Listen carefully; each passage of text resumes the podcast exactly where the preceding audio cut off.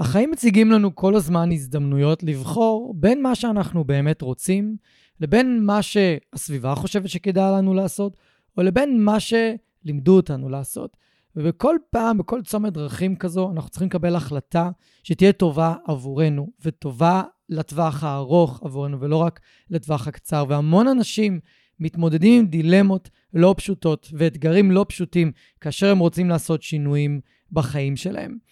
רוב המנטורים, רוב האנשים שמתעסקים בהתפתחות עצמית ומודעות עצמית, מדברים על נקודות שבר ועל נקודות כאב מאוד מאוד חזקות, שהן אלה שגורמות לאנשים בעצם לעשות שינויים גדולים ולזוז קדימה. בפרק הזה אני מארח את דנה רוזנברג, ויחד אנחנו משתפים בסיפורי חיים אישיים ועל נקודות השבר בחיים שלנו, שגרמו לנו לעשות שינויים מאוד גדולים. במקרה של דנה זה לעזוב את ההייטק ולעבור לתחום של האילוף כלבים. המקרה שלי זה לעזוב את האילוף המסורתי ולעבור לאילוף של הפורס פרי. והפרק הזה יעסוק בעיקר בהתמודדויות ובקשיים ובאיך אנחנו עשינו את המעברים האלה.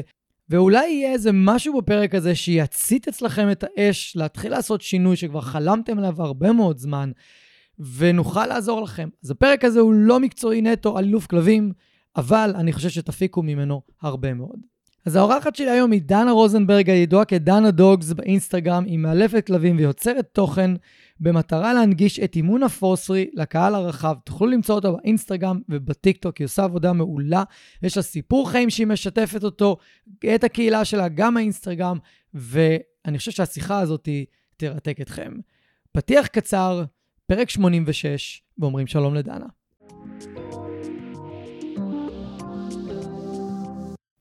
ברוכים הבאים לפודקאסט מחשבות של כלב. שמי גיא תיכון, ואני עוזר לבעלי כלבים להתגבר על בעיות התנהגות מורכבות עם הכלבים שלהם בשיטות המבוססות על תגמולים וחיזוקים בלבד. אני מאמין שחשוב לגדל ולאלף כלבים כיום בראייה הוליסטית, ולא מספיק לגדל אותם בראייה התנהגותית בלבד. אני מעביר תהליכי ליווי אישיים, סדנאות וקורסים דיגיטליים לבעלי כלבים וגם למאלפים שמחפשים להתפתח ולצמוח.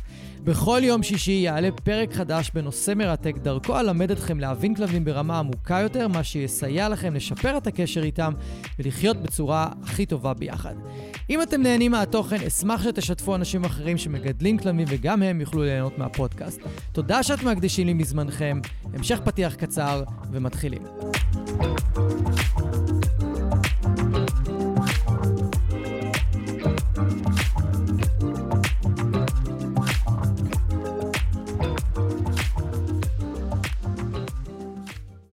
היי דנה, ברוכה הבאה לפודקאסט. שלום, מה נשמע?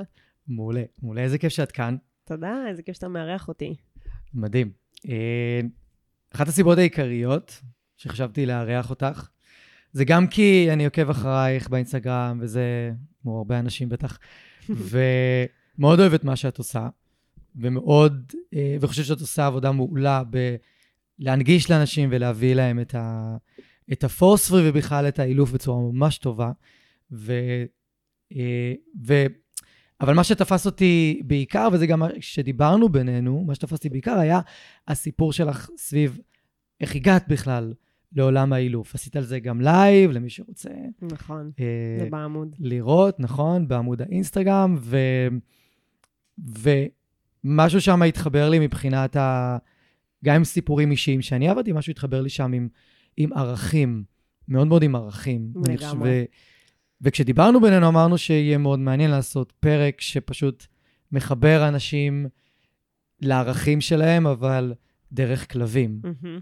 אז, אה, אז הפרק הזה יהיה מאוד מעניין להרבה מאוד אנשים שאולי נמצאים באיזה מקום תקוע בחיים שלהם, נכון? כן. והם מרגישים שהם לא, ממצ... כשהם לא ממצים את עצמם, mm-hmm. והם לא לגמרי מחוברים, ואולי הפרק הזה ייתן להם איזושהי, איזושהי דחיפה. אז זה לא יהיה פרק פרופר מקצועי על אילוף כלבים. נכון. אבל הוא כן יכול לתת הרבה ערך למי שאוהב כלבים, ויכול לזהות את עצמו דרך הסיפור של הכלבים. לגמרי. נכון. אז אני אשמח שנצלול ישר לתוך, ה... לתוך העניין הזה. יאללה. Uh, בואי נתחיל מאיך בכלל הכל התחיל. הרי יש רקע לכל, ה... המעבר הזה לתוך התחום של אילוף כלבים, נכון? כן, כן, יש היסטוריה רבת שנים. כן. אז בואי תני קצת את ההיסטוריה, כי היא חשובה לה, להמשך. כן, אז uh, אני רוצה להגיד מבלי להלאות אף אחד, אבל אנחנו חוזרים לאיזה גיל שלוש, אז uh, יש הרבה מה לדבר אחורה, אבל... Uh, אז uh, יש סיפור די ארוך מאחורי כל, ה, כל ההתגלגלות הזאת, אבל uh, אני רוצה להתחיל עוד מפעם. אני נולדתי למשפחה מאוד מאוד... Uh, בוא נגיד, מסורתית בערכים שלה. ההורים שמרנית. שלי... שמרנית. שמרנית, כן, בדיוק. ההפך מליברלית. כן. ההורים שלי עלו לארץ מרוסיה, אני הילדה היחידה שנולדה בארץ, הכל מאוד מאוד כזה מפעם. ההורים שלי גם הביאו אותי בגיל די מאוחר, אז, אז הכל ממש מרגיש כמו לפני הרבה מאוד שנים. Mm-hmm. ו, וגדלתי ככה לתוך... אני מרגישה שזו איזו מציאות כזאת שתמיד הייתה קיימת לי. אני חושבת שמהיום שהבנתי דברים, אמרו לי, את אה, תעשי את המסלול הרגיל של החיים. כמובן, את תעשי אותו בהצטיינות, כי אין, אה, אין דרך אחרת. אין אופציה אחרת. כן. Uh, וידעתי שאני עושה בית ספר, תיכון, צבא, וגם זה ההורים שלי, לא כי הם לא פטריוטים, אלא כי מבחינתם זה בזבוז זמן, צבא. Uh, הכי קצר שיש, וישר לאוניברסיטה. uh, ממש קלישה, כאילו, רוסית, mm-hmm. כמו, שזה, כמו שמדמיינים אותה. כן, אני חושב שזו מציאות של רוב האנשים היום כן. בעולם המערבי לפחות. לגמרי. הרבה אנשים, אה, הרבה אנשים מחנכים ככה, והרבה אנשים מתחנכים ככה. Mm-hmm. וככה יצא באמת שגדלתי במסגרות מאוד מאוד אה, ספציפיות. הייתי בבית ספר למחוננים, הייתי בתיכון מדעי, ועברתי הרבה מאוד מסלולים בחיים ששמו אותי באיזו שאיפה למצוינות מסוימת. אה, שירתתי ב-8200, בסוף אה, הייתי ב-8200 אה, כמה שנים טובות, יותר ממה שהיה צריך בשביל ההורים שלי. וכשיצאתי מהצבא, אז כל מה שהיה, כל מה שידעתי שאמור לקרות זה תואר. אם כבר לא תואר ישר, אז קצת עבודה בהייטק ואז תואר. אתה יודע, כזה.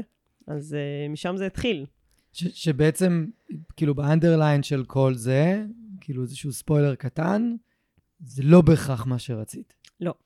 לא, אוקיי. אני בדיעבד יודעת להגיד את זה. כן. זה מאוד קשה להבין כשאתה בתוך המרוץ שזה לא מה שאתה רוצה, כי בסוף ההורים שלך הם אלוהים, וכל מה שהם אומרים קדוש, אבל כשאתה מתחיל קצת לחקור את עצמך בגיל יותר אה, מבוגר, וכשאתה מעוצב, אז יכול להיות שאתה מסתכל אחורה ואומר, אה, אולי זה לא ממש מה שרציתי. נכון.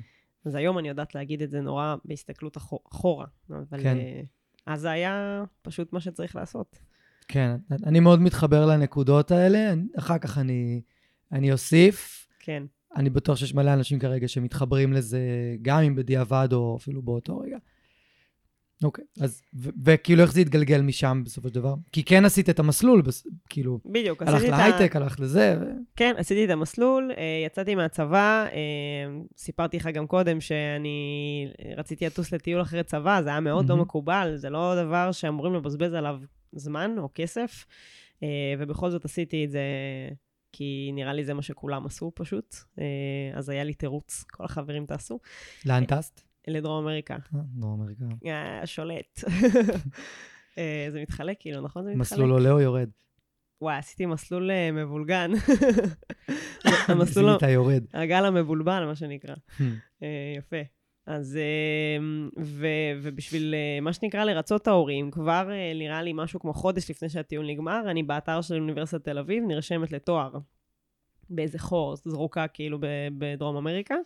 אה, נרשמתי לתואר בהנדסת חומרים, לקח לי קצת זמן קודם להיזכר לאיזה תואר נרשמתי בכלל, שזה עוד סימן לעד כמה זה לא בער לי בשום חלק בגוף, פשוט רציתי לשלוח להורים שלי את הצילום מסך של, ה... של, התו, של, ה, של האימייל קבלה, וכאילו, תשחררו אותי. עשיתי פסיכומטרי, קיבלתי ציון מאוד גבוה בפסיכומטרי, הכל היה מאוד כזה מתאים. by the book. כן, בדיוק, אבל uh, לא, לא, לא בשבילי. לא, לא by the heart. כן, בדיוק, ממש לא בשבילי, יותר בשביל ההורים. Uh, ואני זוכרת שחזרתי לארץ, ועמדתי להתחיל אוניברסיטה חודש אחר כך, ואני חושבת שאולי שבועיים לפני ביטלתי את ההרשמה. אה, כי נראה לי שם משהו בלב התחיל לדגדג שזה לא מה שאמור להיות. Mm-hmm. להורים מכרתי איזה תירוץ, אמרתי להם, בסדר, אני יוצאת 8200, לא לדאוג, אני אלך להייטק, אני... Mm-hmm. נראה לי שכבר מצאתי עבודה תוך כדי, הכל היה נורא כזה מהר, רק כאילו, תעזבו אותי, שנה הבאה אני ארשם, בדוק. ואז עשיתי שנה בהייטק באיזה, בחברה כלשהי. אה, מגיע שוב הזמן להירשם לתואר הבא, עוד אה, שנה אחר כך. ועוד פעם, מצאתי איזה תירוץ להורים, ובאותה תקופה גם התחלתי לעבור מה, מהחברה הראשונה לחברה אחרת. כאילו הרגשתי שאני קצת כזה ממצה, לא מוצאת עצמי במקום ההוא, מתחילה לעבור בין מקומות, ובגדול זה התגלגל ככה שבמשך כמה שנים ממש עברתי מחברה לחברה לחברה לחברה, כל פעם בהסבר לעצמי של, טוב, זה כבר לא מאתגר אותך מספיק, הבנת מה עושים פה, בואי תעשי משהו אחר, תתאמי מכל העולם. בוא נגיד, לא ידעתי מה אני רוצה לעשות, פשוט ניסיתי למצוא את עצמי. התגלגלת. כן. זה מצחיק, כי רוב חברות ההייטק שהייתי בהן, הייתי גם מאמנת כושר בעוונותיי, ובעיקר התעסקתי בלהעביר אימוני כושר אה, בין, אה, בין אה, זמני עבודה ולהרים אפי האוורים. פשוט עשיתי הכל חוץ מלהיות עובדת בהייטק. Mm-hmm. נהניתי בהכל חוץ מלהיות עובדת בהייטק. להיות עובדת בהייטק. ו, ותוך כדי, מתישהו, כשניסיתי עוד סאגה של ריצוי הורי, רציתי להגיד להם שנרשמתי ללימודים סוף סוף, והיה לי איזו מחשבה ללמוד וטרינריה באחת, ה... באחת הסאגות של הלימודים. אה, ואמרתי, טוב, וטרינריה זה גם בעלי חיים, את מאוד אוהבת, זה גם אקדמיה, יופי, וי על, ה... על ההורים. וי בשביל ההורים, וזה גם תואר קשה, והוא לוקח זמן, כאילו, כאלה דברים. אה, ואז מתישהו, גם באיזה בכל מיני מחשבות שלי עם עצמי הבנתי שאני לא רוצה, אני לא רוצה לפגוש חיות פצועות ולנתח אותן, וכמובן שיש עוד במקצוע, אבל בוא נגיד, זה ממש לא משהו שאני רוצה לעשות. ואני זוכרת את עצמי יושבת מיואשת עם אה, חברה מאוד טובה באיזה סאבלט שעשינו, ואמרתי לה, תקשיבי, אני לא שורדת עוד חודש של אה, הצקות מההורים שלי. לא קורה. אני חייבת ללכת ללמוד משהו, רק שיעזבו אותי. אז היא אמרה לי, טוב, אחותי, מה, מה את אוהבת לעשות בחיים? אמרתי לה, תקשיבי, אני אוהבת כלבים, את יודעת עד כמה. אני מאנשים בדיוק כמוך כנראה, וכל uh, מי שבעולמנו אוהב כלבים, אלה שמתייחסים לכלבים ברחוב ולא לאנשים, אלה שמריצים סרטונים ביוטיוב, שכאילו כאלה. אמרתי, אני אוהבת כלבים ואני מאוד אוהבת להדריך. Uh, היא ישבה עם עצמה איזה דקה והיא אמרה לי, יאללה, אילוף. אמרתי לה, אילוף, מה זה מקצוע? זה מה שעושים? לא מרוויחים בזה כסף? אז עזוב, אני בכלל לא ידעתי שזה דבר שאנשים עושים, הייתי בטוחה שזה מקצוע מהסרטים. גם כשאני הלכתי ללמוד לפני 14 שנה, זה היה בדיוק, לפני 15 שנה, בדיוק אותן שאלות, בדיוק אותם, בדיוק אותו דבר. נכון, זה, זה כאילו, כאילו כלום לא השתנה בתפיסה של אנשים. לגמרי, זה ממש מפתיע ש, שזה מקצוע, ושיש הרבה אנשים שעושים את זה, אגב, יחסית mm-hmm. למדינה. אמ, אמרתי, טוב, את אומרת שיש כזה מקצוע, בואי נגגל. בדקתי אם יש כזה מקצוע. על, על, כל, אה, על כל הניסיון שלי עם כלבים, והיה לי המון, אני מגיל שמונה מתעסקת בכלבים, לא ידעתי שאפשר אה, לעשות מזה מקצוע בסגנון. Mm-hmm. וככה ממש נרשמתי כמתעניינת לכמה בתי ספר לאילוף. מרקר חזרו אליי ראשונים, למזלי. אה, איך שהלכתי לפגישת ייעוץ, התאהבתי, שם התחלתי ללמוד, תוך כדי שאני עדיין בהייטק, בלי mm. שום כוונות ללכת להיות מאלפת. אני זוכרת שבשיחת פתיחה של מרקר, שואלים כל אחד מה אתה עושה פה. אמרתי, אני בהייטק, טוב לי, עושה את זה בשביל הכיף, mm. ובשביל שההורים שלי יעזבו אותי בשקט. זה ממש המשפט שאמרתי ב... וואו. כן. וואו. בשיחת פתיחה. כמה רגשות, כאילו, במשפט אחד. אה, ושם זה התחיל, העולם של להיכנס לעולם האילוף. אני חושבת שעד היום האחרון, לא עד היום האחרון, אלא עד האירוע שאני תכף אגיע אליו, לא ידעתי שאני הולכת להיות מאלפת.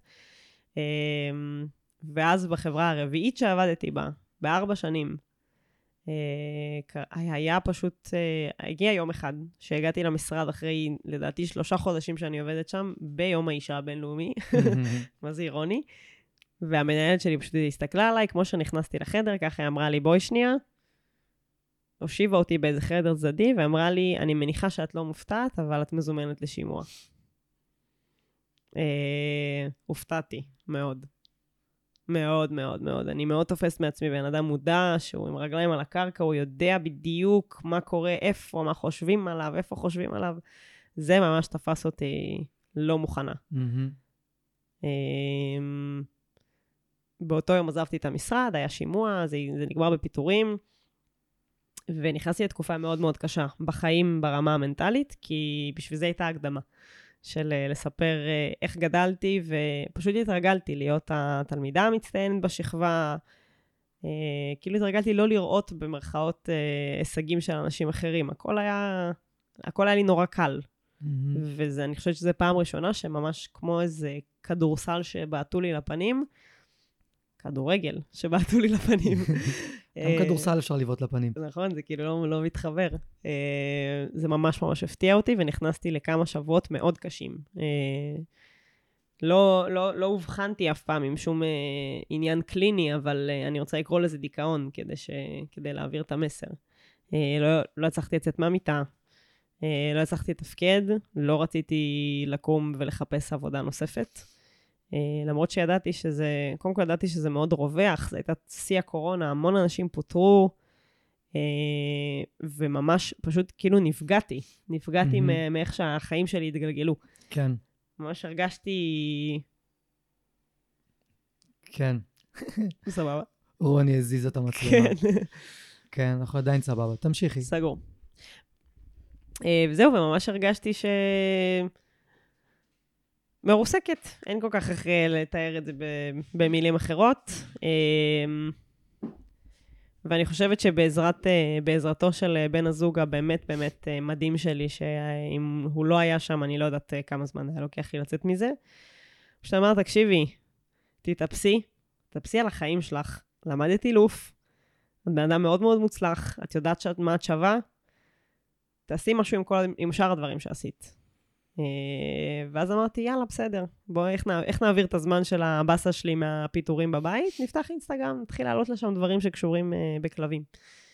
אה, וככה דנה דוגס נולד, אה, שהוא עד היום, אה, עד היום אני קוראת ככה לעסק שלי ולעמוד שלי, והוא בכלל לא היה אמור להיות עמוד עסקי, הוא היה פשוט עמוד שהעברתי בו את הזמן, העליתי בו דברים שלמדתי במרקר, שלמדתי לאורך השנים, אני גם מאוד, אה, אני אוהבת להרחיב ולקרוא מעבר ולחקור מעבר, ו... אה, לא מסתפקת ב... ב כאילו, רוצה לקרוא עוד ועוד ועוד וללמוד עוד, עוד ועוד, ופשוט התחלתי לראות לשם תוכן, מעולה. כן. מעולה. את- תוך כדי שאת מדברת, אני, אני מזהה שיש אה, כמה קווי דמיון מאוד, אה, מאוד מעניינים.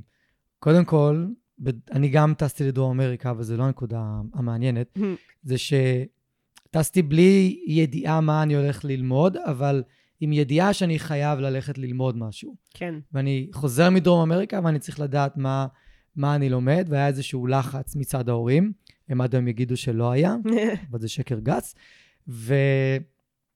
ובאמת, תוך כדי הטיול, אה, הגעתי למסקנה שמה שאני אה, רוצה זה בעצם אה, מדעי בעלי החיים, מתוך מטרה להיות וטרינר, ואז אני זוכר שהתקשרתי, לא התקשרתי, שלחתי מייל בזמנו להורים שלי, ואמרתי להם ש... אוקיי, תרשמו אותי למדעי בעלי החיים בפקולטה לחקלאות, אני לא יכולתי לעשות את זה מ- משם. כן. אה, זה היה גם באמצע טרק, כאילו, ואז גם גיליתי שמישהו שאני מטייל איתו הולך להיות איתי ב- בחוג, וואו. ב- ממש הולך ללמוד איתי, ו...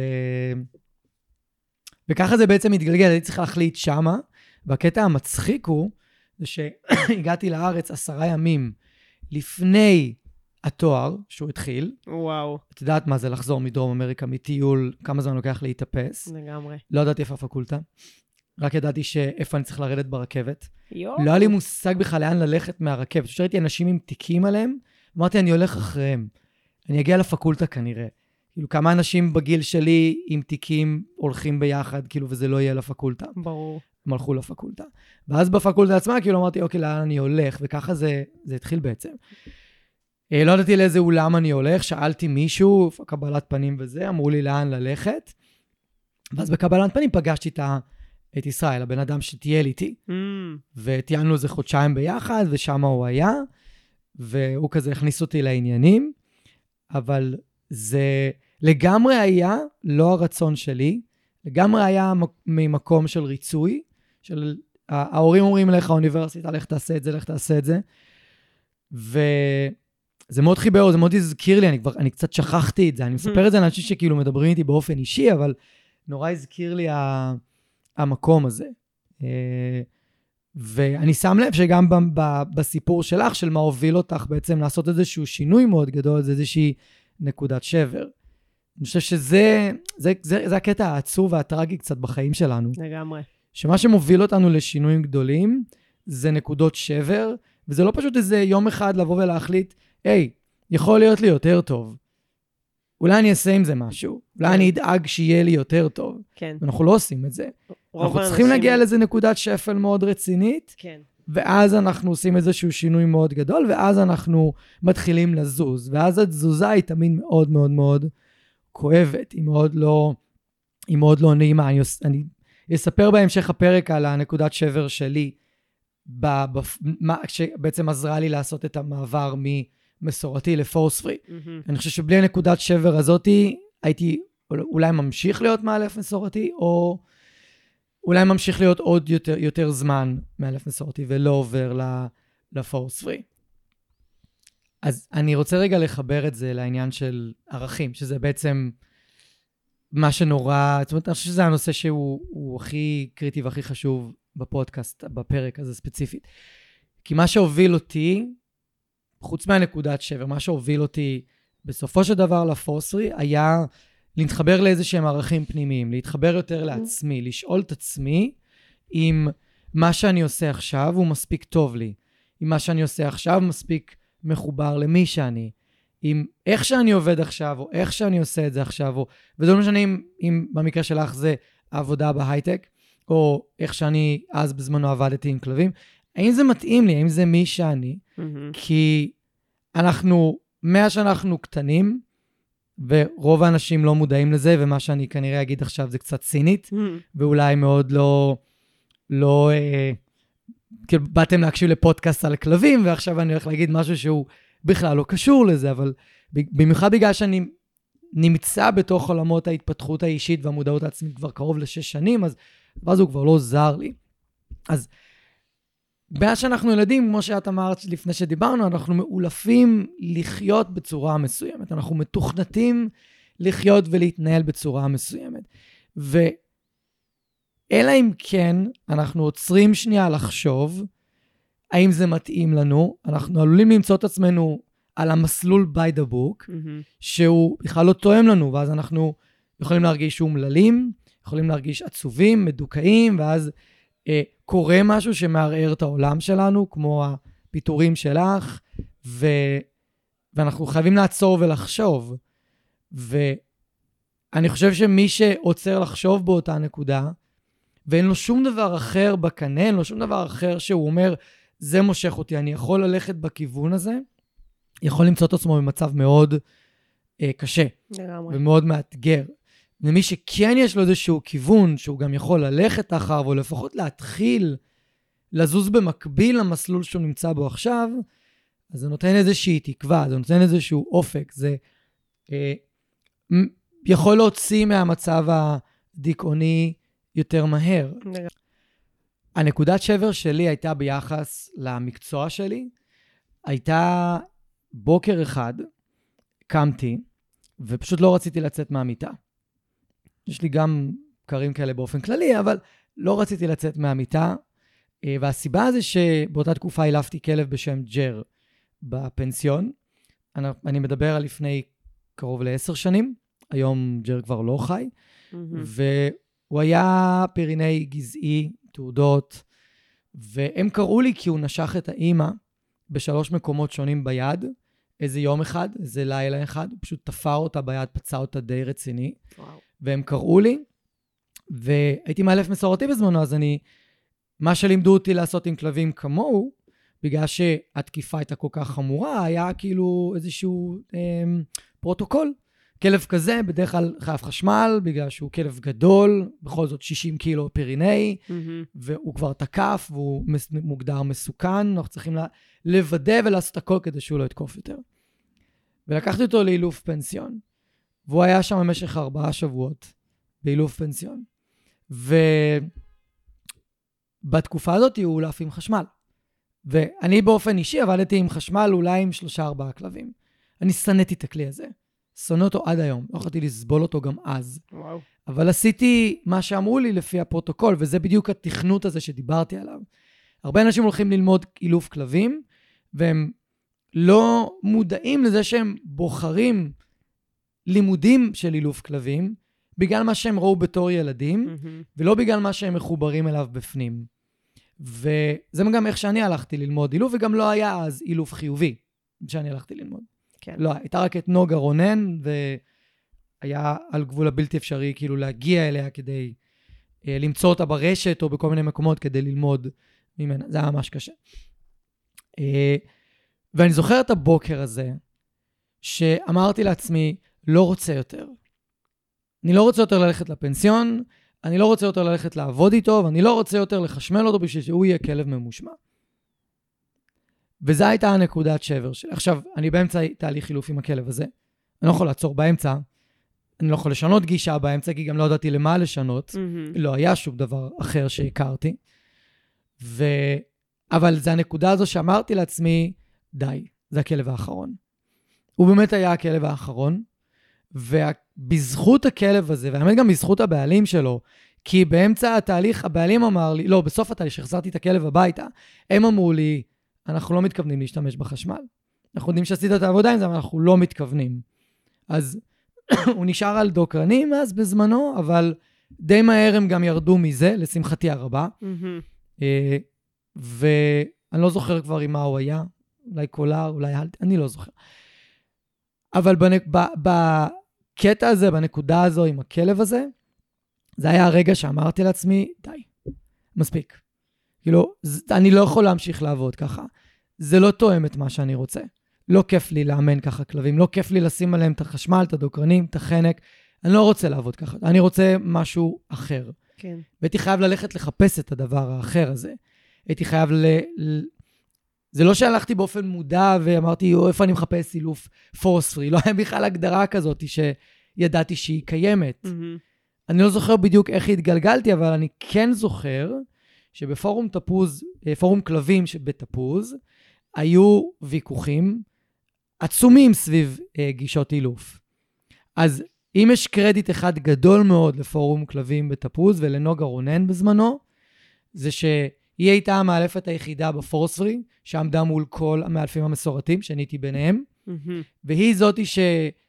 אה, בעצם בזכותה, כאילו אמרתי, אוקיי, אם לא מסורתי, מה כן? אני זוכר אותה שדיברה על האילוף ה force free, והיא דיברה עליו בצורה מסוימת, אוקיי, זאת אופציה. ואז משם התחלתי להתגלגל ולבדוק את זה, ולקנות ספרים, ולד... ולהתחיל לדבר עם מאלפים, והתחלתי לדבר גם עם נועה שפלר, שהיא היא הייתה אחת המקימות אה, של Marker Training הבית ספר. היום היא גרה בארצות הברית, היא מאלפת שמה, והיא גם מהמם. התארחה בפודקאסט לשני פרקים. וככה בעצם זה התחיל. אבל זה התחיל מנקודת שבר של ככה אני לא רוצה את זה יותר, ואז משאלה של אוקיי, למה אני מתחבר? במה אני מאמין? מה הערכים שלי? ואני חושב, אני מרגיש, ואני אפילו די משוכנע בזה, שרוב האנשים היום חיים את החיים שלהם לא ממקום של מה הערכים שלפיהם אני רוצה לחיות. זה הגיע לרמה שקעקעתי את הערכים שלי על היד, על הזרוע. וואו. כן, יש לי פה קעקוע על הזרוע של חמשת הערכים. ו- אפשר לשאול מה הם? Hmm? אפשר לשאול מה הם? אה, אומץ, בריאות, אהבה, אה, אושר ושפע. אלה הערכים. עכשיו, לא שמתי כאן את הערכים של אילוף כלבים, כן. אבל זה אותו הדבר, כי באילוף מסורתי אני לא יכול לחיות עם הערכים האלה. כן. הם לא תואמים, בעיניי. כן, אני מאוד מתחברת לנקודת המוצא הזו, שאתה, שאתה עושה דברים כי ככה לימדו אותך, ככה Mhm. אילפו אותך. זה ממש גם אה, חלק מאוד של, אה, גדול בספר ארבע הסכמות, אם אתה אה, מכיר. קראתי אותו פעמיים, ואני כל פעם לא זוכר מה יש שם. כן, זה ספר, הוא מאוד עמוק, לי הוא שינה את החיים, הייתי צריכה לקרוא אותו הרבה פעמים בשביל להתחבר, אבל יש שם ממש חלק שמדבר על האילוף של הפלנטה, ככה הוא קורא לזה, וזה כן, בעצם העובדה שאנשים אחרים, בדרך כלל עם רצון טוב, מגדלים אותך לעשות משהו שמתאים לעולם הערכים שלהם, לסט נכון. הערכים שלהם, וגם הם, אגב, שאהבו אותו מאיפשהו, אומרים ש, שהדרך לעצב למידה של בן אדם היא דרך איזה חמישה עקרונות אה, מרכזיים, לא משנה, לא אגיד את כולם, אבל אחד מהם זה מסורת, דברים שלמדת נכון. מהבית, נכון. אה, ואחד מהם זה מחקר אישי, שזה הדבר שמעט מאוד אנשים אה, עושים.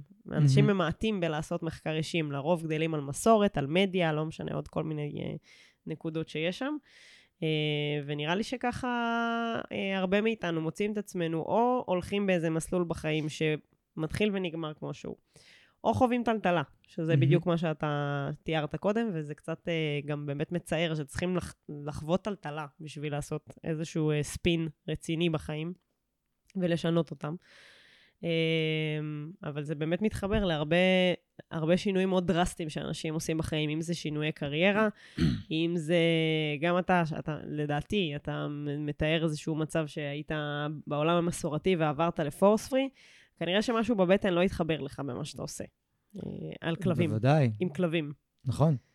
אה, ורצית דרך אחרת. אז, אה, אז אני חושבת שזה גם הוביל אותי בכיוון שלי, כן? משהו לא התחבר לי בתרומה שלי לעולם. ידעתי שאני יכולה לתת יותר במקום Mhm. אחר, בצורה אחרת. אני כבר נכנסתי לעולם הפורספרי מראש, אבל גם עשיתי את זה הרבה אחריך, כשהוא היה הרבה יותר אה, מוכר ו- וידוע, והיה לאן, איפה ללכת ללמוד. אה, נכון, גם את אמרת שלאורך כל הזמן הזה בעצם אה, לא באמת הלכת לפי מה שאת רוצה, כן. אלא לפי זה משהו שהכתיבו לך, מהמם. או משהו שחשבת שמצפים ממך. אז עכשיו עולה השאלה, שסיפרת להורים שלך שאת הולכת ללמוד אילוף כלבים, איך הם הגיבו? Uh, סיפרתי להם שאני הולכת ללמוד אילוף כלבים כתחביב, כהובי. ממש לא, לא אמרתי להם, "אה, אלה הלימודים האקדמיים שלי, פשוט זה היה תירוץ טוב כדי לדחות את הלימודים האקדמיים שלי באמת, כי אין לי. זמן. אני כן זוכרת מה קרה כשסיפרתי, קודם כל, מעולם, אגב, עד היום, אלא אם כן הם ישמעו את הפודקאסט הזה, לא סיפרתי להורים שלי שעזבתי את עולם ההייטק בשביל לאלף כלבים. הם, הם אולי, הם כנראה שמים לב שזה מה שקורה, כי אני לא מספרת סיפורים מהמשרד, אבל במסגרת היחסים שלי ושל ההורים שלי, שהם חצי כוח. אה, אף פעם לא הודיתי שעזבתי את ההייטק. וואלה. אף פעם לא סיפרתי שפיטרו אותי. אני חושבת, וואלה. שהם, אני חושבת שהם גילו את זה מאחותי שראתה את ה live והלשינה להם, כאילו כאלה דברים.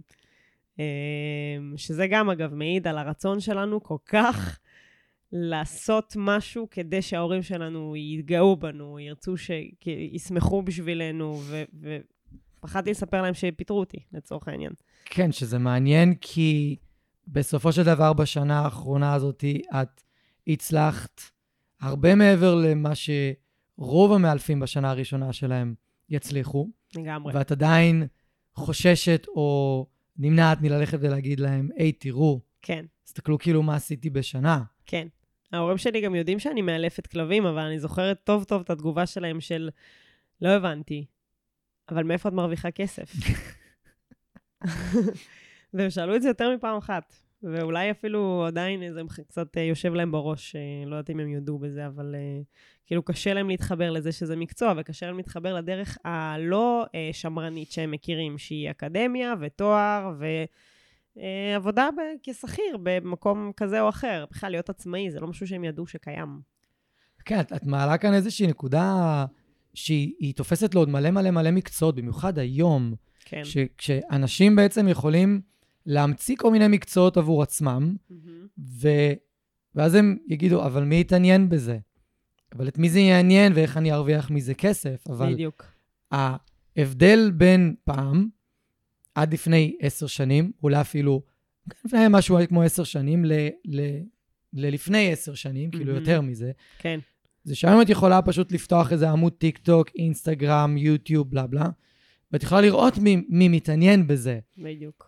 עוד לפני שבכלל את עוזבת עבודה ומסכנת את, ה, את החיים הכלכליים שלך וכל זה. אפשר פשוט ללכת לראות, אוקיי, מישהו מתעניין במשהו. אני זוכר שהקשבתי לספר של אה, גרי ויינרצ'אק, בטח מכירה אותו. כן. והוא מספר על אבא ובן, שהם החליטו לפתוח ערוץ יוטיוב, שכל מה שהם עושים שם זה הם חותכים דברים לחצי, והם רואים מה יש בפנים. וזה ערוץ יוטיוב שלהם, אה, אני בטח, אני מכירה את הסרטונים האלה עכשיו שאתה אומר את זה. כן? כן, בטח. והם התפוצצו. כן. וכאילו, הם אמרו, בואו נבדוק אם זה מעניין עוד אנשים, כי אותנו נורא מעניין לראות מה יש בתוך דברים לגמרי. שכאילו קיימים בעולם. והם, הערוץ יוטיוב שלהם תפס מאוד חזק, ואפשר היום לעשות כסף מיוטיוב, כן. והם מרוויחים מזה כסף. לא כן. יודע אם היום עדיין קיים, אני לא יודע מה הם עושים עם זה היום, אבל אפשר לבדוק אם הדבר שמעניין אותי, מעניין עוד אנשים אחרים, ואם אני יכול לעשות מזה כסף. כן. ואם כן, איך אני יכול לעשות מזה כסף בלי לעזוב את, ה, את העבודה. אבל אני חושב שהרבה אנשים פשוט מאוד מתביישים ממה יגידו עליהם, שזה מה שהם עושים, שזה העבודה שלהם, או שזה מה שמעניין אותם. כן. כאילו, רגע, זה לא, זה לא אמיתי, זה לא רציני, מהמם. זה, זה לא משהו שאדם בוגר יעשה, בדיוק. אבל אנחנו, אם אנחנו רוצים להיות יותר מאושרים בחיים, אנחנו צריכים יותר להתחבר למה שאנחנו עושים. כן. אני יכול לשתף משהו מאוד uh, אישי, שאילוף כלבים היום, באיך שהוא נעשה, של לבוא ולאלף כלב, אז הוא כבר לא מעניין אותי כמו שהוא עניין אותי פעם. כי אחרי 14 שנה שאני עושה את זה, אז אני יודע, תנו לי זמן, תנו לי אנרגיה, אה, תהיו עקביים, ואפשר להגיע לתוצאות פנומנליות כמעט עם כל כלב. כמעט עם כל כלב. רק סבלנות וזמן. מהמם. אז פעם זה היה אתגר של האם אפשר להגיע לזה, אבל אני יודע שאפשר להגיע לזה. אז עכשיו יש כבר איזשהו אתגר חדש שצריך להיות. ואיך למצוא את, את האתגר החדש? וזה יהיה רלוונטי לכל מקצוע שבן אדם יעשה, במיוחד אם הוא יעשה את המקצוע הזה הרבה מאוד זמן. חד משמעית. והוא יצטרך למצוא איזה, איזה טוויסט חדש ב, בעבודה שלו. אגב, יש מלא חברות הייטק, אני חושב שגוגל עושים את זה, אני חושב ששם ראיתי את זה, כן. שהם מבקשים מה, מהעובדים שלהם להשקיע 10% או 14% או איזשהו אחוז מסוים, שהם עובדים רק על מה שהם רוצים, כן. ולא על מה שהרוצים שהם יעבדו, מהמם. רק על מה שהם רוצים. זה יכול להיות הדברים הכי מופרכים בעולם. למה? כי הם יודעים שמשם פתאום יכול לבוא איזה משהו חדש. השראה, וזה גם הרבה מוטיבציה. כן, וזה די מתחבר למה ש... כאילו עכשיו פתאום זה מתחבר למה שאת אמרת. את התחלת לעבוד והתחלת לעשות את העמוד אינסטגרם. כן. באילוף כלבים, כי אוקיי, זה מה שאני יודעת, זה מה שמעניין אותי, זה מה שכיף לי. כן. ובוא נראה לאן זה יוביל. וראיתי כי טוב. כן. כן, הרבה אנשים באמת מתפלאים, איך יכול, המון אנשים שואלים אותי, אני מקבלת מהמם. הודעות מהרבה מאלפים בעיקר, ששואלים, אה, איך הצלחת לעשות את זה? איך הרמת האימפריה הזאת? עכשיו, זה יכול להישמע קצת תמוה, אבל אני באמת חושבת שזה הדבר שאני הכי אוהבת לעשות בעולם. וזה יכול להישמע כמו סיפור מהסרטים, או איזו קלישאה שכזו, אבל אני באמת חושבת שאם אנשים בוחרים לעשות משהו שהם אוהבים, הם יכולים לא רק לעשות ממנו הרבה כסף, הם יכולים לקבל ממנו המון סיפוק, להתפתח ממנו. וגם רציתי להוסיף קודם ש... אמנם לעשות כסף זה חשוב, זה אחלה, כולנו צריכים לעשות את זה, אבל uh, אני יודעת שגם הרבה אנשים לוקחים צעד אחורה, כי אולי הם לא ייראו חכמים מספיק, או לא מהמם. ייראו מספיק uh, מפותחים באיזו, שוב, באיזה שהם uh, סטנדרטים נורא שמרניים של ההורים שלנו, של להיות מוצלח זה ללכת לאוניברסיטה, להקשיב למרצה, להצליח לעבור מבחן, uh, של גם דברים חשובים במקומות מסוימים, ואני חלילה לא מזלזלת בהם, בטח. אבל זה לא אומר שהם חשובים לכולם. זה לא אומר שהם חשובים לכל המקצועות, והכי הכי חשוב זה שזה לא אומר שהם חשובים רק כי להורים שלנו הם חשובים. אה, צריך להבין שהעולם שלנו התקדם, הוא התפתח, הוא לא נראה כמו לפני כמה עשרות שנים, שבהם באמת האקדמיה אה, אה, הייתה הדבר שמכתיב מי, מי אה, טוב יותר או פחות ברמה כזאת או אחרת. אני לא חושבת שזה ככה היום, אני לא חושבת שאנשים צריכים להתבייש שהם עושים דברים אחרים, כי... מהמם. מכל דבר שהוא גם לא אקדמיה, אפשר לא רק לעשות כסף, אלא גם אשכרה ללכת לישון ולקום בכיף, ולא בתחושה שאתה נגרר לעוד יום, כמו שהרבה אנשים מרגישים. נכון, אני, אני, אני גם יכול להעיד את זה על עצמי. אחד הדברים שהכי יוצרים אנשים מלעשות משהו חדש, במיוחד אחרי הרבה שנים שהם מאוד טובים במשהו מסוים, זה כי הם לא רוצים למצוא את עצמם בנקודה שהם יהיו גרועים במשהו. אז את הזכרת שהרבה אנשים עוצרים את עצמם כי הם מפחדים מביקורת ולא להישמע מספיק מקצועיים, לא להישמע מספיק חכמים, נגיד ניקח את זה רגע שנייה לתחום של האילוף. כן, וזה אחת הסיבות העיקריות למה מאלפים לא מפרסמים את עצמם. כי הם מפחדים באמת להישמע לא, לא מקצועיים ולקבל ביקורת. כן, ואחד הדברים הכי אמיצים לעשות, זה כן ללכת בכיוון, כן לעשות את זה למרות שאנחנו הולכים להיות גרועים בהתחלה. חד משמעית. ולהסכים להיות לא טובים בהתחלה, להסכים שהסרטונים יהיו לא טובים. אני מראה להמון מאלפים שלומדים אצלי, וגם פרסמתי את זה בקבוצה שלי בחיות עבודה, את הסרטונים הראשונים שעשיתי. הם נראים מזעזע. הם מזעזעים, אני לא יכולתי להוציא משפט רציף מהפה שלי אחד, בלי להתבלבל, בלי לעצור, בלי לצלם מחדש. אי אפשר. כן, זה, זה, זה תמיד יהיה ככה. לגמרי. וזה יהיה ככה בכל דבר שאנחנו נעשה. אז זה קריאה למאלפים שמפחדים לעשות את הצעד הראשון, לעשות אותו למרות שתהיו גרועים. לגמרי, ולהודות בזה. כאילו גם, בוא נודה, אם אנחנו עושים משהו בהתחלה, אנחנו נהיה גרועים בו. לגמרי. פשוט בוא נודה בזה ו- ו- ונתחיל. לגמרי, אני כל כך מתחברת לנקודה הזאת, כי אה, אנשים, אה, נקרא לזה פרפקציוניסטים, התכונה שהכי קשה לי, כן, גם אני, שהכי קשה לי לקרוא לה בשם, כי היא כזאת מתנשאת, אבל כאילו, כן, אנשים שרוצים שהכל יהיה מושלם. אני זוכרת את עצמי פותחת את דנה דוגס, מסתכלת על העמוד ריק במשך איזה חודש, כי רק ניסיתי להריץ איך אני אעשה סרטון, ואיזה כתוביות אני אשים, ומה, אין לי מהמם. כסף שלם עכשיו למישהו שיעשה את זה בשבילי, אבל אני צריכה לקחת יום שלם כדי לעשות סרטון כל כך יפה. ואני זוכרת את גל, אה, הבן זוג שלי, אומר לי, אחותי, שחררי כאילו את השלמות, פשוט תעלי משהו. תעלי משהו, שימי עליו כתוביות הכי מאפנות שיש, וזה זה מחסום שצריך לעבור עם עצמך, בעיקר אם אתה בן אדם ששואף לשלמות, ובסוף אני חושבת שזה מאפיין הרבה עצמאים, כי העסק שלהם, כי זה נוגע לליבם, כי זה, מהמם. כי זה משהו שחשוב להם ויקר להם, הם רוצים שהכל ייראה בו מדהים. אה, וחייבים לעבור את המחסום הזה של אה, פשוט תתחילו להעלות דברים, תתחילו לדבר. וקחו בחשבון שגם תבוא ביקורת תוך כדי, והיא יכולה להיות ביקורת בונה. ומי כמוני וכמוך מתעסק עם המון המון אנשים שנותנים ביקורת בונה, וגם מהמם. נותנים ביקורת הרסנית, שקשה מהמם. לקרוא לה ביקורת כמו...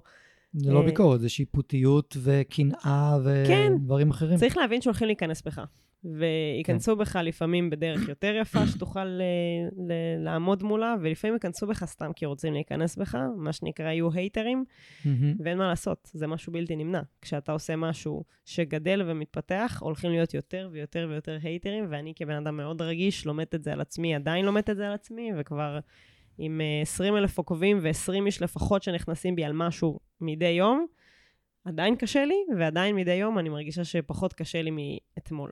אז אה, נכון. זה משהו שחייבים לקחת בחשבון. אי אפשר לפחד כל הזמן מביקורת ומזה שמשהו רע יכול לקרות לך, כי אם תהיה מצליח זה יקרה לך. זה בא ביחד, אי אפשר להפריד ביניהם. כן, אני חושב שגם בהתחלה שמקבלים את הביקורות, ואני חטפתי את שלי בזמנו מספיק, אה, בהתחלה שחוטפים את הביקורת זה מאוד מבהיל, אבל אז לאט לאט רואים שזה לא כזה נורא. כן. במיוחד אם אומרים, אוקיי, זה הדעה של הבן אדם, וזה בסדר שתהיה לו דעה, אבל אם אנחנו מצליחים, או באים, זה עוד פעם מחזיר לערכים, אם אנחנו מצליחים לראות את הביקורת, לראות את מה שאומרים עלינו, לשים את זה רגע בצד, להגיד, אוקיי, מה אני חושב על עצמי? לפי איזה ערכים אני, אני פועל? לגמרי.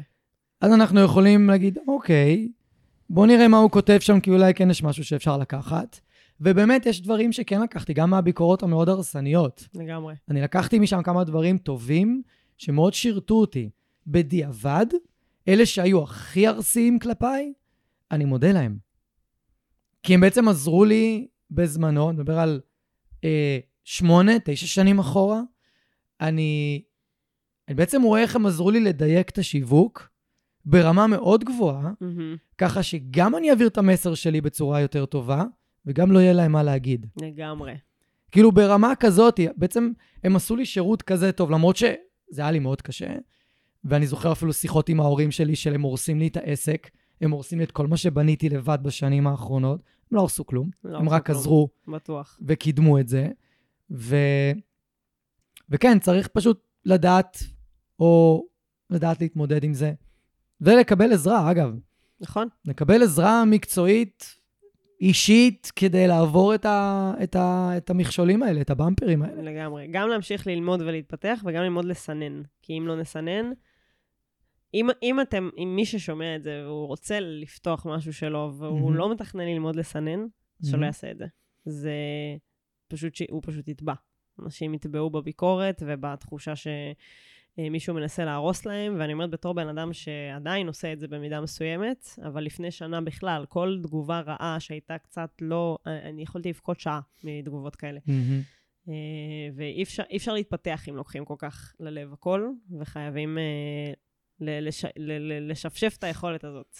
כן, אני גם, אני מאוד מסכים, וגם אפשר דרך הביקורות האלה, במיוחד אם אנחנו יודעים שהן הולכות לבוא, אז אנחנו יכולים להתייחס אליהן כאל איזשהו כלי שפשוט עוזר לנו להתחבר יותר לעצמנו ויותר לערכים שלנו, כי, אוקיי, הבן אדם הזה אומר את מה שהוא אומר, והוא מביע את מה שהוא מביע, והוא זורק עליי את מה שהוא זורק עליי, ואז דרך מולה, פשוט לשאול את עצמי, אוקיי, אני מתחבר למה שהוא אומר? לגמרי. זה, זה באמת מי שאני, או שאוקיי, זה מה שאני מציג כלפי חוץ, או זה בא ממקום אחר אצל הבן אדם הזה, ואנחנו לא צריכים יותר מדי להיכנס לזה, אבל פשוט לשאול איך, איפה זה פוגש אותנו ואיך אנחנו יכולים להפיק מזה את המקסימום. אני זוכר ש... אה, אני זוכר בן אדם אחד שאשכרה שולח לי בפרטי הודעה של אה, גיא, למה אתה ככה?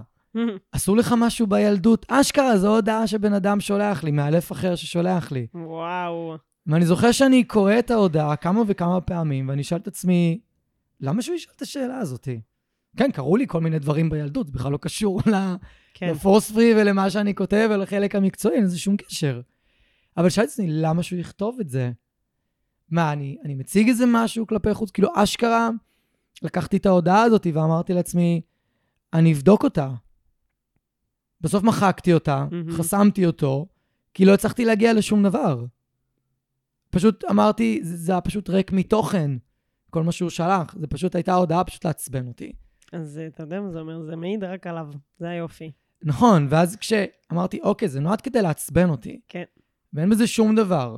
כי היו אנשים אחרים שכתבו לי הודעות שאמרתי, אתה יודע מה, יש פה משהו. מהמם. סבבה, אני מקבל את מה שאתה אומר. זה לא דו-שיח שהתנהל עם הבן אדם, דו-שיח שהתנהל ביני לבין עצמי. ולפעמים רק בדיעבד. אבל כן, אפשר לקחת מהביקורות האלה הרבה מאוד. כן, זה היופי, שכשאתה מנתח... אה, כשאתה מנתח תגובה או איזושהי אה, הודעה שאתה מקבל ואתה לא מוצא בה כלום שאתה יכול לשפר, זה נטו של הבן אדם שרושם את זה. זה גם אה, כן, שיעור חשוב לקחת. לגמרי. ואם אנחנו מדברים על ערכים, אז את יכולה רגע בדיעבד להסתכל אחורה, להגיד מה היו הערכים הפנימיים שלך שהכווינו אותך לתוך האילוף. כי הרבה פעמים בתוך, בתוך העשייה, מהמם. אנחנו פשוט הולכים לפי איזה משהו, איזשהו קצה חוט, הולכים אליו, תופסים אותו, כי זה מה שיש לנו, ופתאום כן. נפתח לנו עולם, כן, או שאנחנו מגלים שזה היה שום דבר וצריכים קצה חוט חדש. לגמרי. אז את יכולה בדיעבד לשחזר מה היה שם? כן, זה שוב אה, סיפור מההפטרה, אבל בסדר. זה ללכת הרבה אחורה, אבל אה, אם להודות, אני הייתי ילדה די זבל לבעלי חיים. ממש ככה. ל...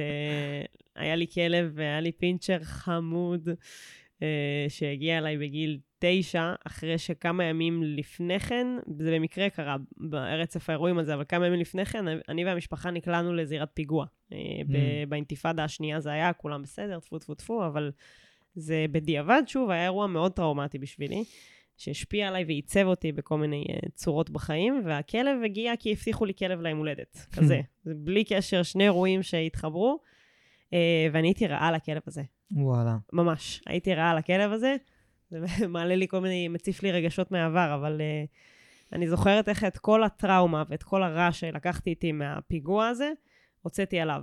לא פגעתי בו אף פעם, פשוט הייתי מגעילה אליו. Mm, יכולתי להציק לו כשלא היה מתאים לו, והייתי ילדה מאוד מאוד מודעת ורגישה, זה לא שהייתי, זה לא שלא חינכו אותי לאיזושהי אהבת בעלי חיים, המשפחה שלי מאוד אוהבת כלבים, וזה לא היה מחוסר חשיפה, זה פשוט היה באיז, מאיזשהו אה, צורך כנראה להוציא רגשות ותסכולים שהיו לי על דברים אחרים. אה, ואפילו סיפרתי את זה באיזה פוסט בעמוד, אני זוכרת פעם אחת, עד כדי כך מניאקית הייתי, שהרם, היה לנו, שני, היו לנו, אה, היה לנו גרם מדרגות בבית, אני זוכרת שהרמתי אותו מעל הגרם מדרגות, ככה שהוא ממש תלוי באוויר, וואו, רק כדי להפחיד אותו, באיזה גיל 11. וואו. כן. כלב פיצקי. Uh, ואני זוכרת שנראה לי באותו רגע, אם כבר מדברים על נקודות uh, שבהם אתה מבין דברים בחיים, אני כל כך נבהלתי ממה שאני עושה, שהנחתי אותו ישר על הרצפה, רצתי לחדר לבכות, ואיפשהו שם, לפני 15-16 שנה כבר, התחיל להשתנות לי משהו בחיים הקצרים שעברתי על, מהמם. לגבי כלבים, ו... והתחלתי להסתכל עליהם כיצורים מאוד מאוד אחרים, כי פתאום הבנתי כמה הדבר הזה חסר ישע, וכמה כל דבר שאני עושה יכול להשפיע עליו, על החיים שלו, על הדרך שבה הוא מתנהל. אפרופו, אה, בשיחת הכלבים מנסים לשלוט עלינו, שמשום מה עדיין אה, קורית. כן. ב-2023. אה, עדיין, אה, היה לי כל כך, פשוט היה לי קשה להבין מה העברתי אותו, והחלטתי שמכאן שום סיכוי, מכאן אני טובה ליצורים האלה. והתחלתי להתייחס אליו אחרת, ולמזלי הוא חי עוד 15 שנה אחר Hmm. כך, ש... שהיו, זה כמובן לא היה באותו רגע, זה היה תהליך, אבל, אה, אבל שהיו נראים, נראים, אה, נראות שונה ממה שהשנתיים הראשונות שלו היו, ו- ושם התחילה החיבה שלי לכל מיני בעלי חיים שאני רואה ברחוב. אה, תמיד היה לי מאוד קשה לראות כלבים עוברים משהו עם הבעלים שלהם, גם בתור ילדה יכולתי לעבור ולהעיר. לא יודעת על מה, לא יודעת מה בדיוק ניסיתי להגיד, אבל תמיד ניסיתי להעיר, תמיד שמתי קערות מים לכלבים שהיו נראים לי שצריכים וכאלה דברים. זה נראה לי פיתח אותי להיות ה...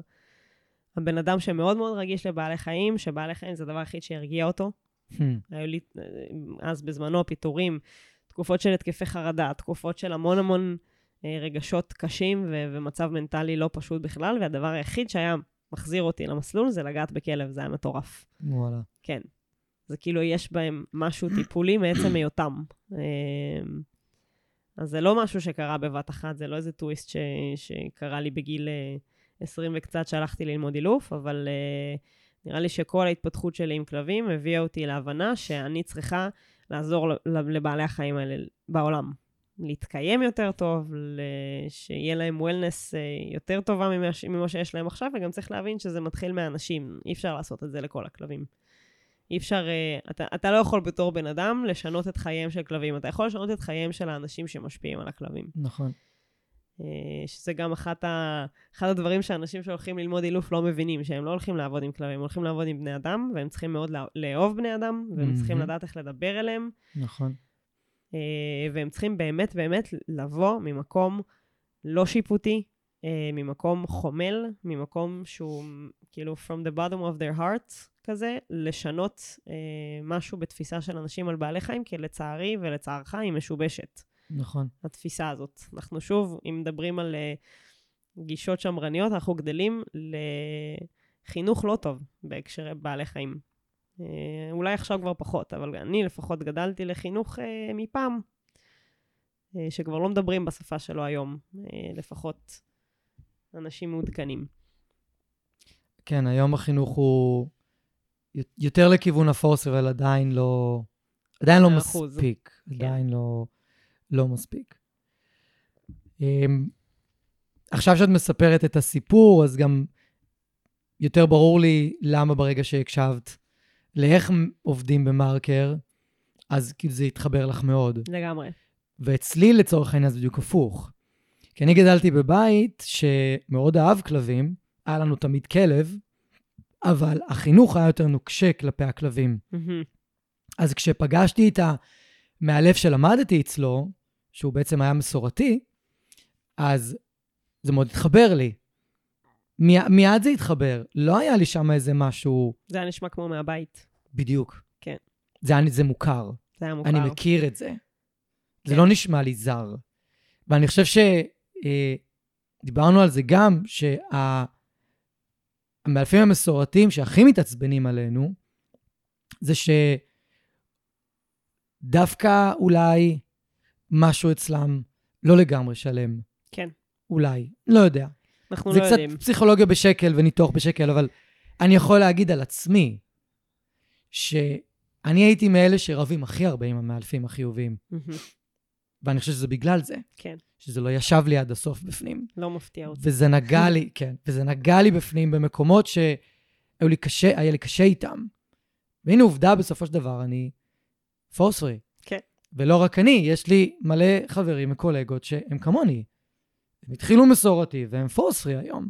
והם לגמרי. לא מתכוונים לחזור אחורה בחיים. כן. בשום, בעד שום הון שבעולם. גם אם לפעמים, לא יודע מה, יש בינינו כזה שיחות לפעמים של, אה, תיקון אחד והיינו מסדרים את הכלב. אני חושב שזה לא נכון. זה מאוד לא נכון. אבל זה כאילו, זה איזשהו, זה איזשהו ביטוי שהיה שגור אצלנו כמאלפים מסורתיים פעם. כן, בטוח שהוא עד היום קיים. זה לא באמת נכון. כן, זה לא עובד ככה. ברור. אמ, אז כאילו זה מתחבר לאיך כאילו ההיסטוריה שלך מתחברת ל, למקום הזה, ש, ו, ושוב, בסופו של דבר אנחנו כן נעשה יותר ויותר דברים שיותר בהרגשה שלנו מרגישים בית. חווינו את זה בילדות, ראינו את זה בילדות, זה מוכר. לגמרי. אנחנו נמשכים יותר למה שדומה, לא למה ששונה. כן. ואז אם אנחנו לא, עוד פעם, אם אנחנו לא עוצרים לחשוב, רגע, זה שלי, או זה מהבית. כן. וזה לא שלי. כן. זה של ההורים שלי. אני... אחד, אחד הדברים שהכי... אה, שהכי גרמו לי לעצור ולחשוב ולשאול את השאלה אם זה שלי או לא שלי, זה משבר ש... סוג של משבר, זה משהו שקרה לפני שש שנים. אה, ששברתי את המרפק בחופשת סקי, והייתי תקוע בבית שלושה חודשים, לא יכולתי לעבוד, פתאום מלא זמן פנוי, מלא זמן עם מחשבות אישיות ועצמיות, ואני מגלה שהמחשבות שלי, אני לא אוהב אותן.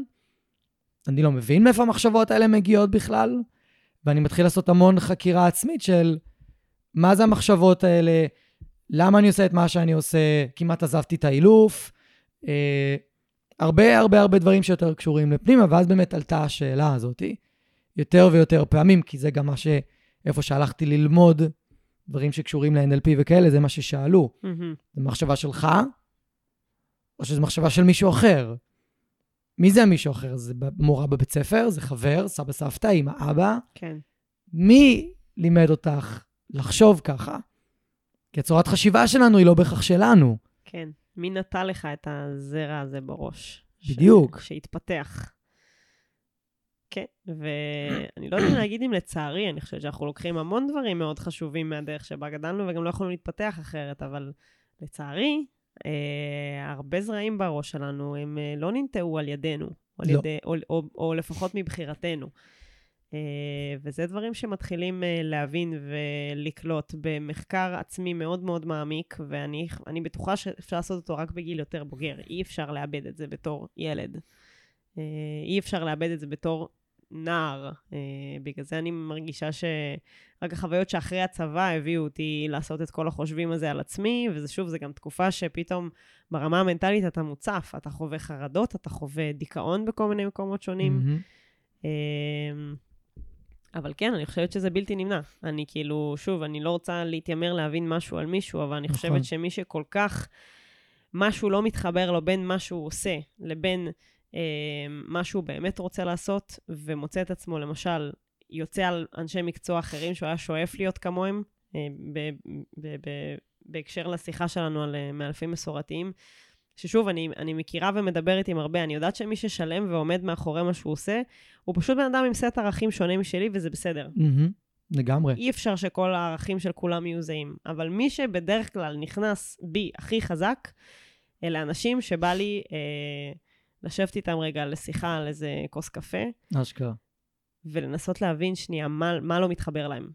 כי אם הכל היה מתחבר להם, הם לא היו מוציאים הכל בכל כך הרבה הרס ורעל. הם פשוט היו ממשיכים בעשייה שלהם, כמו שאתה ואני ממשיכים בעשייה שלנו, וזה אגב מה שאני אומרת כל הזמן, אנחנו צריכים להתמקד בלהפיץ מה שאנחנו טובים בו ומאמינים בו. כי זה הדבר שיהיה הכי טוב, וזה הדבר שיהיה הכי אמיתי ואותנטי ואיכותי ומעמיק ומעשיר, מאשר להתחיל אה, להיכנס חזרה באנשים שאנחנו לא מסכימים עם איך שהם פועלים. Mm-hmm. ואם הייתי עושה את זה, כנראה שיש... אה, שיש לי סימני שאלה עם מה שאני עושה, אבל אין לי. Uh, ובגלל זה אם כבר מדברים על ערכים, אז אני חושבת שאולי הערך הכי הכי uh, גדול ומשמעותי שיצאתי איתו מכל הסיפור הזה, זה נאמנות, אבל לעצמי, עצמית. Mm-hmm. Uh, אנחנו לא עושים את זה בדרך כלל. אנחנו לא נאמנים לדברים שהם שלנו, שאנחנו יודעים שאני פיתחתי אותם, לא נולדתי איתם, לא רכשתי בגיל uh, 4 עד 7 כשאנחנו לומדים דברים מההורים שלנו. אלא דברים שלי באמת. Uh, הרבה אנשים לא לוקחים את זה, לא עושים עם זה יותר מדי דברים, ואני פשוט החלטתי באיזשהו יום להיות נאמנה לעצמי, וזה מה שמלווה אותי בדרך שלי עד היום. בגלל זה גם אמרתי לך שאני באמת מודה, יש הרבה, יש לי המון מקרי שבר uh, בעולם המקצועי, שאני אומרת לעצמי, זה קשה מדי, זה לוקח יותר מדי זמן, אני לא מצליחה להגיע לפריצת דרך פה, אולי אני כן אקרא לגישות אחרות, אולי אני אעשה שיחה עם איזה מאלף מסורתי. אמ, למרות שלמראית עין זה לא כמו שזה ב, במציאות, כמו שאתה מספר. Mm-hmm. אה, ואני כל פעם מחדש אומרת לעצמי שהערכים שהובילו אותי לבחור בדרך הזאת, הם לעולם לא יהיו תואמים לערכ... לערכים של, של גישה אחרת. אז לא משנה מה, את תשבי, את תפתרי את הבעיה, תהיי יציר, יצירתית, את תקראי אותה, תחקרי אותה, תדברי מאלף אה, 20 שנה בתחום שיעזור לך, אה, אבל את לא הולכת שוב להיות לא נאמנה לערכים שלך, וטפו טפו, זה מה שמחזיק אותי מאוד מאוד שלמה עם עצמי במקום הזה. כן, זה ממש חשוב, הנקודה הזו של להיות נאמנים לעצמנו, כי קודם כל בעולם של היום זה נורא קשה. זה מאוד קשה. יש המון פיתויים, המון גירויים, והמון אנשים שמציגים דברים מסוימים שהם לא באמת נכונים. במיוחד בעידן הרש... הרשתות החברתיות. כן, תרבות הפייק. כן, תרבות הפייק היא, היא יכולה לגרום לאנשים לחשוב שהי, הנה פתרון יותר זול, יותר פשוט, יותר טוב על פניו, ובעצם מגלים שלא, הרבה פעמים. ואם אנחנו לא מספיק מחוברים לאני מאמין שלנו, אז אנחנו כל הזמן נמצא את עצמנו מזגזגים, עוברים מדבר לדבר, לא מצליחים להתמקד, לא מצליחים ללכת עד הסוף עם משהו כדי לחקור אותו, כדי לראות אם זה באמת משהו שמתאים לנו. ואני זוכר בזמנו שעשיתי את המעבר. היה איזה רגע שאמרתי לעצמי, זהו, אתה עכשיו שם את כל הענישה ואת כל הכלים האלה בצד, אתה הולך נטו עם הפורסרי, יהיה מה שיהיה. ולא הייתי מוכן עדיין. השנה הזאתי, השנה הראשונה של המעבר, זה היה השנה עם האילופים הכי גרועים שלי ever. כן. הכי גרועים. זו השנה שגם קיבלתי הכי הרבה אש. כי הם מגיעים כל מיני לקוחות שלי שלא הצליחו איתי, למאלפים אחרים.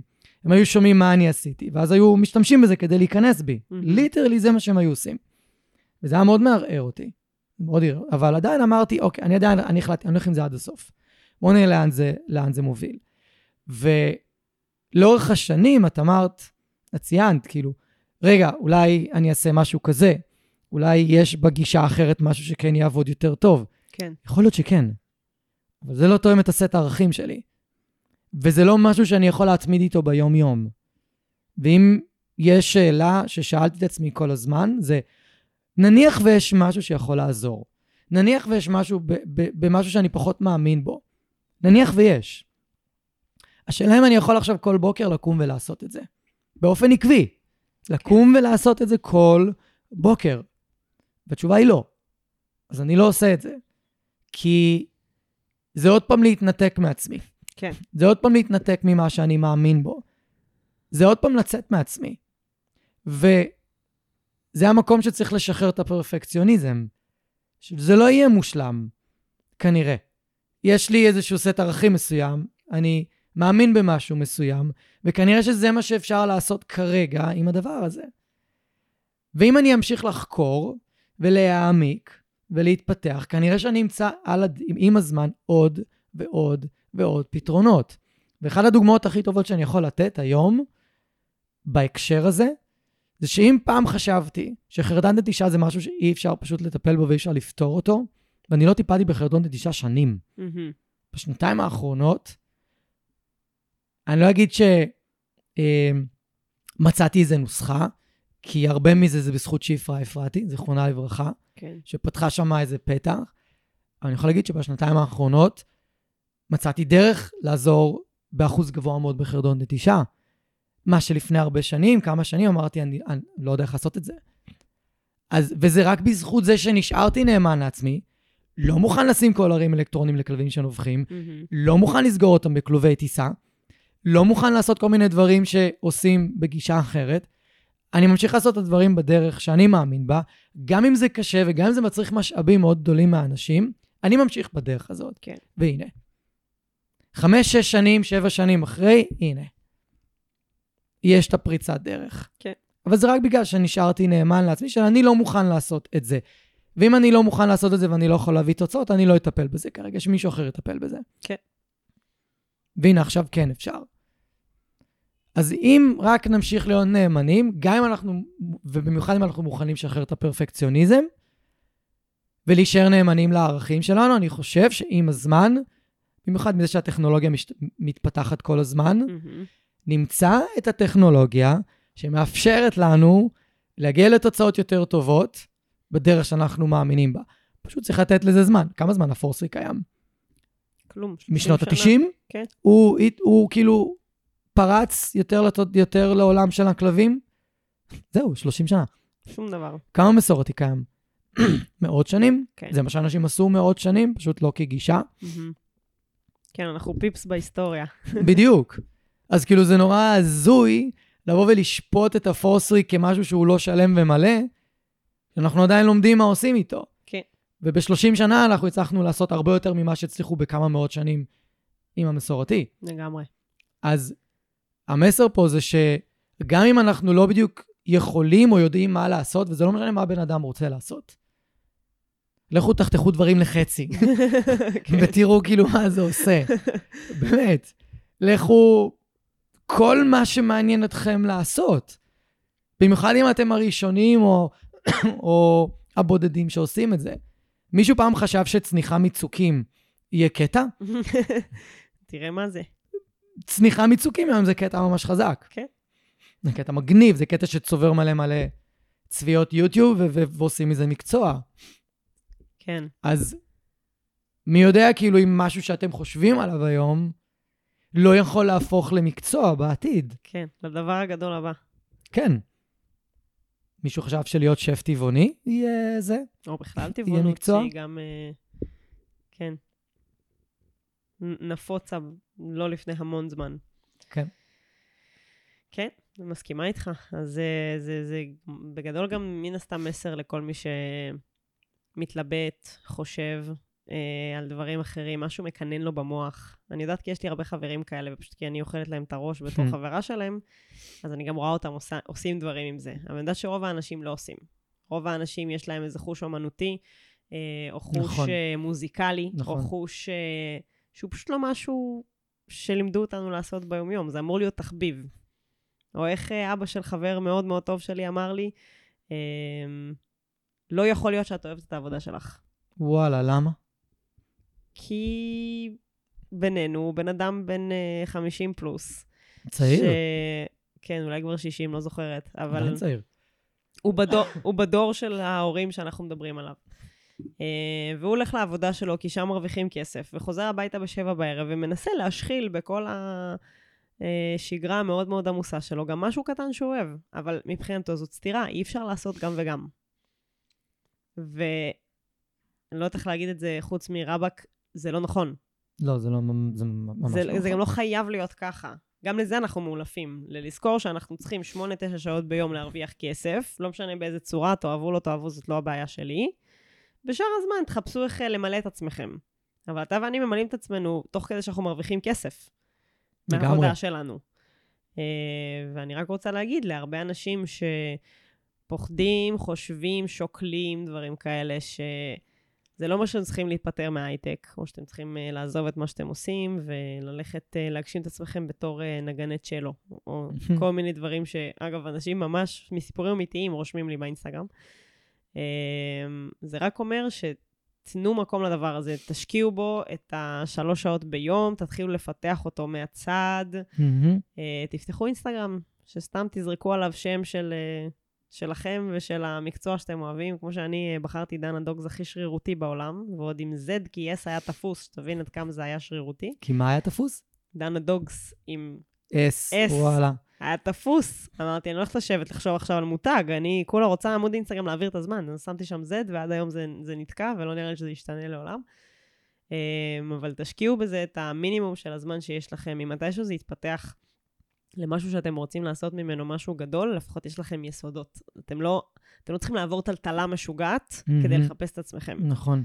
ואצלי זה היה מקרי. אני למדתי אילוף בלי קשר לזה שפוטרתי כמה חודשים אחר כך. לא ידעתי שהטלטלה הזאת תבוא, ולמזלי כבר היה לי משהו אחר להיאחז בו, אבל אני יודעת שיש הרבה אנשים שמפוטרים, או שקורה משהו בחיים שלהם, והם פשוט לא יודעים מה לעשות משם, כי אין להם שום דבר אחר להחזיק.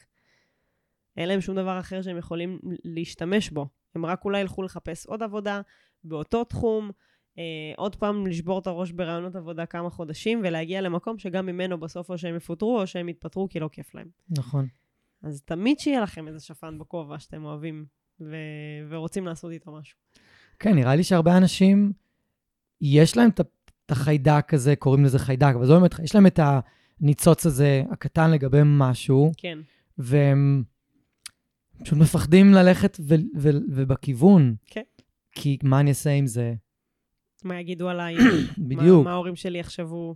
זהו, והאמת, טיפ קטן, אל תשתפו אנשים.